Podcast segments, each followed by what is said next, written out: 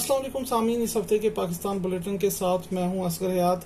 پاکستان کی supreme court نے deputy speaker ruling case میں چودھری پرویز الائی کی درخواست منظور کرتے ہوئے پنجاب اسمبلی کے ڈپٹی اسپیکر دوست محمد مزاری کی رولنگ کو کلعدم قرار دے دیا ہے۔ Chief justice Pakistan justice Umar Ata Bandial کی سربراہی میں تین رکنی خصوصی بینچ نے پرویز الائی کی درخواست پر سماعت کی۔ دلائل مکمل ہونے کے بعد عدالت نے منگل کی رات نو بجے کے لگ بھگ محفوظ شدہ فیصلہ سنایا۔ سپریم کورٹ کے گیارہ صفحات پر مشتمل فیصلے میں کہا گیا ہے کہ ڈپٹی اسپیکر کی رولنگ کا کوئی قانونی جواز نہیں۔ پنجاب کابینہ بھی کلعدم قرار دی جاتی ہے۔ حمزہ شہباز اور ان کی کابینہ فوری طور پر عہدہ چھوڑ دیں۔ سپریم کورٹ نے حمزہ شہباز کی جانب سے بطور وزیر اعلیٰ تقرریاں بھی کلعدم قرار دے دی ہیں۔ واضح رہے کہ سپریم کورٹ کے ہی حکم پر وزیر اعلیٰ پنجاب کے انتخابات بائیس جولائی کو ہوئے تھے، جس میں کاف لیگ اور تحریک انصاف کے امیدوار چودھری پرویز الائی نے ایک سو چھیاسی ووٹ حاصل کیے تھے، جبکہ مسلم لیگ نون اور پیپلز پارٹی کے امیدوار حمزہ شہباز کو ایک سو اناسی ووٹ پڑے تھے۔ ڈپٹی اسپیکر دوست محمد وزاری نے پارٹی قائد کی ہدایت سے انعراف پر مسلم لیگ کاف کے دس ووٹ مسترد کر دیے تھے۔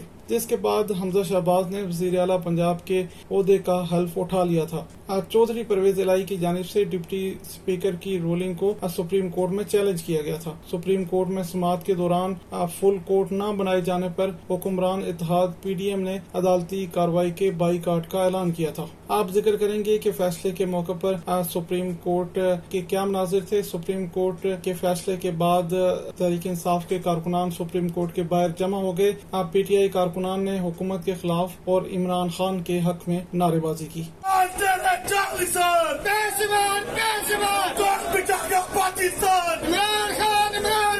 تحریک انصاف کے کارکنان کا کہنا تھا کہ پنجاب میں عوام کے حق پر شب خون مارا گیا۔ ایک سو چھیاسی ووٹوں والے پرویز الائی کے بجائے حمزہ شہباز کو وزیر اعلیٰ بنا دیا گیا۔ سپریم کورٹ کے فیصلے سے قانون کا بول بالا ہوا ہے۔ انہوں نے قانون کی دھجیاں اڑائی تھی۔ ڈپٹی اسپیکر دوست مزاری نے قانون کو اپنے گھر کی لونڈی سمجھا تھا۔ آج ان کو بتا دیا ہے کہ قانون کسی کے گھر کی لونڈی نہیں ہے۔ ملک چلے گا، آئین کے تحت چلے گا۔ ملک چلے گا، قانون کے تحت چلے گا۔ ملک چلے گا، عوام کے جمہور کے تحت چلے گا۔ کسی کو ڈرائنگ روم میں بیٹھ کے فیصلہ کرنے کا حق یہ عوام اب نہیں دے گی۔ سپریم کورٹ کے باہر پی ڈی ایم کے کارکنان بھی موجود رہے۔ پی ڈی ایم کے کارکنان نے کہا کہ سپریم کورٹ کے فیصلے سے مایوسی ہوئی ہے۔ اگر قیادت نے کال دی تو بھرپور احتجاج کریں گے۔ ملک بھر میں قسم کی بے چینی پیلی ہے اور اب جیسے قائدین فیصلہ کریں گے پی ڈی ایم کے سربراہ تو انشاءاللہ پھر وہ پورا پاکستان انشاءاللہ پھر جام ہو جائے گا۔ اگر قیادی جمعیت ایک مرتبہ پھر دوبارہ کال دے اور پھر صرف قائدی جمعیت نہیں ہے بلکہ قائدی پی ڈی ایم تمام جماعتوں کا وہ سربراہ ہے۔ اگر وہ ہمیں کال دے تو انشاءاللہ فوراً اس پر عمل درآمد ہوگا۔ سپریم کورٹ کے فیصلے کے بعد ملک بھر میں تحریک انصاف کے کارکنان سڑکوں پر نکل آئے اور مٹھائیاں تقسیم کی۔ سابق وزیر اعظم عمران خان کی اپیل پر تحریک انصاف آج سپریم کورٹ کے فیصلے پر یوم تشکر منا رہی ہے۔ اور اب بات کریں گے کہ سپریم کورٹ میں آخری روز کی کاروائی کے دوران کیا ہوا۔ ناظرین، سماعت کے آخری روز ڈپٹی اسپیکر کے وکیل عرفان قادر نے عدالت کو بتایا کہ میرے موکل کی ہدایات ہیں کہ عدالت میں پیش پیش نہ ہوں۔ اس موقع پر پیپلز پارٹی کے وکیل فاروق اچ نائک نے بھی عدالت کو بتایا کہ مجھے میرے موکل نے کیس کی پیروی نہ کرنے کی ہدایت کی ہے۔ چیف جسٹس نے ریمارکس دیے کہ ستمبر کے دوسرے ہفتے سے پہلے ججز دستیاب نہیں ہیں۔ گورننس اور بوران کے حل کے لیے جلدی کیس نمٹانا چاہتے ہیں۔ آخری روز کی کاروائی کے دوران عدالت میں موجود صحافی حسن ایوب نے کاروائی کا احوال کچھ یوں بتایا۔ اسپیکر پنجاب اسمبلی کے جو کہ چودھری پرویز الائی ہیں ان کے وکیل جو کہ کینڈیڈیٹ تھے وزیر اعلیٰ کے، انہوں نے ڈپٹی اسپیکر کے وکیل کا جو کنسائز اسٹیٹمنٹ تھی یعنی جواب داخل کرایا تھا سپریم کورٹ آف پاکستان میں، اس کو پڑھا اور اس کو پڑھنے کے بعد اس پر عدالت کے کہنے پر انہوں نے پڑھا، عدالت نے پھر ان سے سوال کیے، پھر اس کے انہوں نے جواب دیا علی ظفر صاحب نے۔ اسی طرح علی ظفر صاحب نے جو ایڈوکیٹ جنرل پنجاب نے اپنا جواب جمع کرایا تھا، اس پر ان سے سوالات کیے گئے اور اس کے انہوں نے جواب دیے۔ تحریک انصاف کے جو وکیل ہیں، انہوں نے بھی اپنے دلائل دیے۔ بے جان قسم کی تھی آج کی کاروائی۔ اینڈ میں additional attorney general Aamir Rehman آئے اور انہوں نے اپنے جب دلائل کا آغاز کیا تو ان کو دو سے تین مرتبہ ان کی جو بات تھی، ان کی بات سے فوراً ہی اختلاف کر دیا جسٹس منی بختر نے۔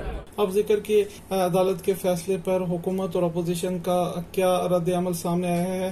تحریک انصاف نے سپریم کورٹ کے فیصلے کو آئین اور جمہوریت کی فتح قرار دیا ہے۔ تحریک انصاف کے senior vice chairman Shah Mahmood Qureshi نے نون لیگ کو دل پر پتھر رکھ کر فیصلے کو قبول کرنے کا مشورہ دے دیا ہے۔ فل کورٹ کا انہوں نے پورا تقاضا کیا، پٹیشن ڈالی۔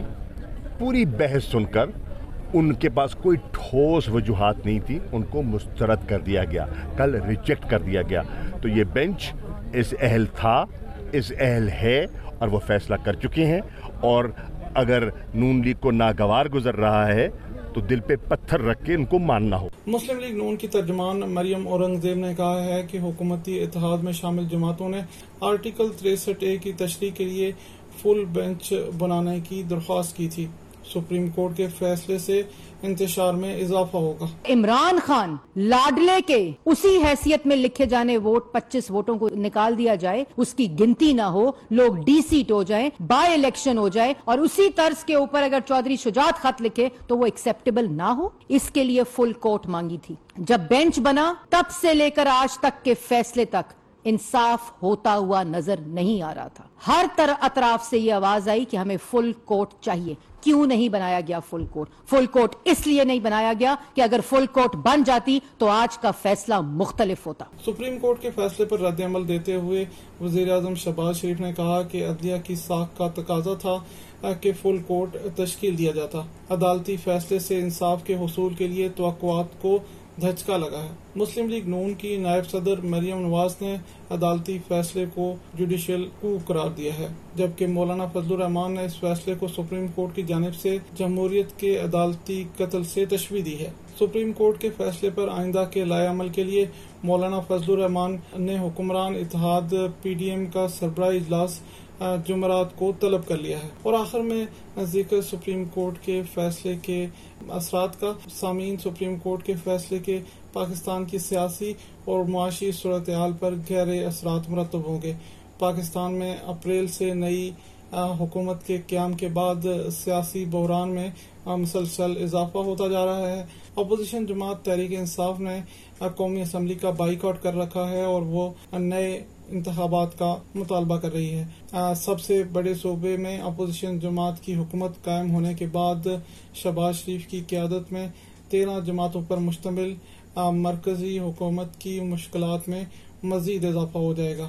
عرصہ دراز سے سپریم کورٹ کو کور کرنے والے سینئر صحافی عبد القیوم صدیقی کا کہنا ہے کہ فیصلے میں کچھ ایسے الفاظ لکھے گئے ہیں جن کے آئینی اور قانونی لحاظ سے گہرے اثرات ہو سکتے ہیں۔ یہ انسٹیٹیوشنل لڑائی اب شروع ہو گئی ہے اور بہت زیادہ صورتحال ان فیصلوں کی روشنی کے اندر جو ہے وہ بہت گھمبیر ہوتی ہوئی نظر آ رہی ہے۔ اس میں بہت زیادہ اس کی کمپلیکیشنز ہو سکتی ہیں۔ عدالت نے جو اس اپنے اس فیصلے کے اندر یہ لفظ استعمال کیا ہے کہ گورن گورننس جو کہ آئین کے تحت تھی، اس کو سیبٹائز کیا گیا اور اس سے بنیادی حقوق متاثر ہوئے۔ یہ لفظ جو ہے، یہ کافی خطرناک قسم کی اپنی اس کے کانسیکوینسز رکھتا ہے۔ جبکہ سینئر صحافی متی اللہ جان کا کہنا ہے کہ پاکستان کا سب سے بڑا صوبہ عدم استحکام کا شکار ہے اور اس فیصلے کے بعد اس عدم استحکام میں اضافہ ہوگا۔ آئین میں وہ الفاظ بھی ڈال دیتے ہیں جو آئین میں نہیں لکھے ہوتے۔ مثال کے طور پہ اسی تریسٹھ اے کے اندر آج انہوں نے فیصلہ دیا ہے کہ تریسٹھ اے کے اندر تو لکھا ہوا ہے کہ پارلیمانی پارٹی۔ لیکن اسی تریسٹھ اے کے اندر کچھ الفاظ ایسے ہی انہوں نے مرضی سے ڈال دیے جو آئین میں نہیں لکھے ہوئے تھے اور وہ تھے کہ ووٹوں کو شمار نہیں کیا جائے گا۔ تو وہ چیز جو تریسٹھ اے میں پہلے نہیں لکھی تھی، وہ کہاں سے ڈال دی وہ آئین کی تشریح کے نام پہ ڈال دی اور جہاں پہ تشریح کرنے کی مرضی نہیں ہوتی تو کہتے ہیں آئین میں پہلے سے لکھا ہے پارلیمانی پارٹی۔ تو یہ جو ووٹوں کو شمار نہ کرنے کے اس فیصلے سے پہلے تو ایسا کوئی بحران نہیں تھا۔ پاکستان میں معیشت بحران کا شکار ہے اور روپے کی قدر میں مسلسل کمی ہو رہی ہے۔ منگل کے روز ڈالر مزید تین روپے پانچ پیسے مہنگا ہو کر دو سو بتیس روپے ترانوے پیسے تک پہنچ گیا ہے۔ یہ تھی اس ہفتے کی ترین خبریں۔ اگلے ہفتے مزید خبروں کے ساتھ حاضر ہوں گے۔ ایس بی ایس اردو کے لیے اصغر حیات اسلام آباد۔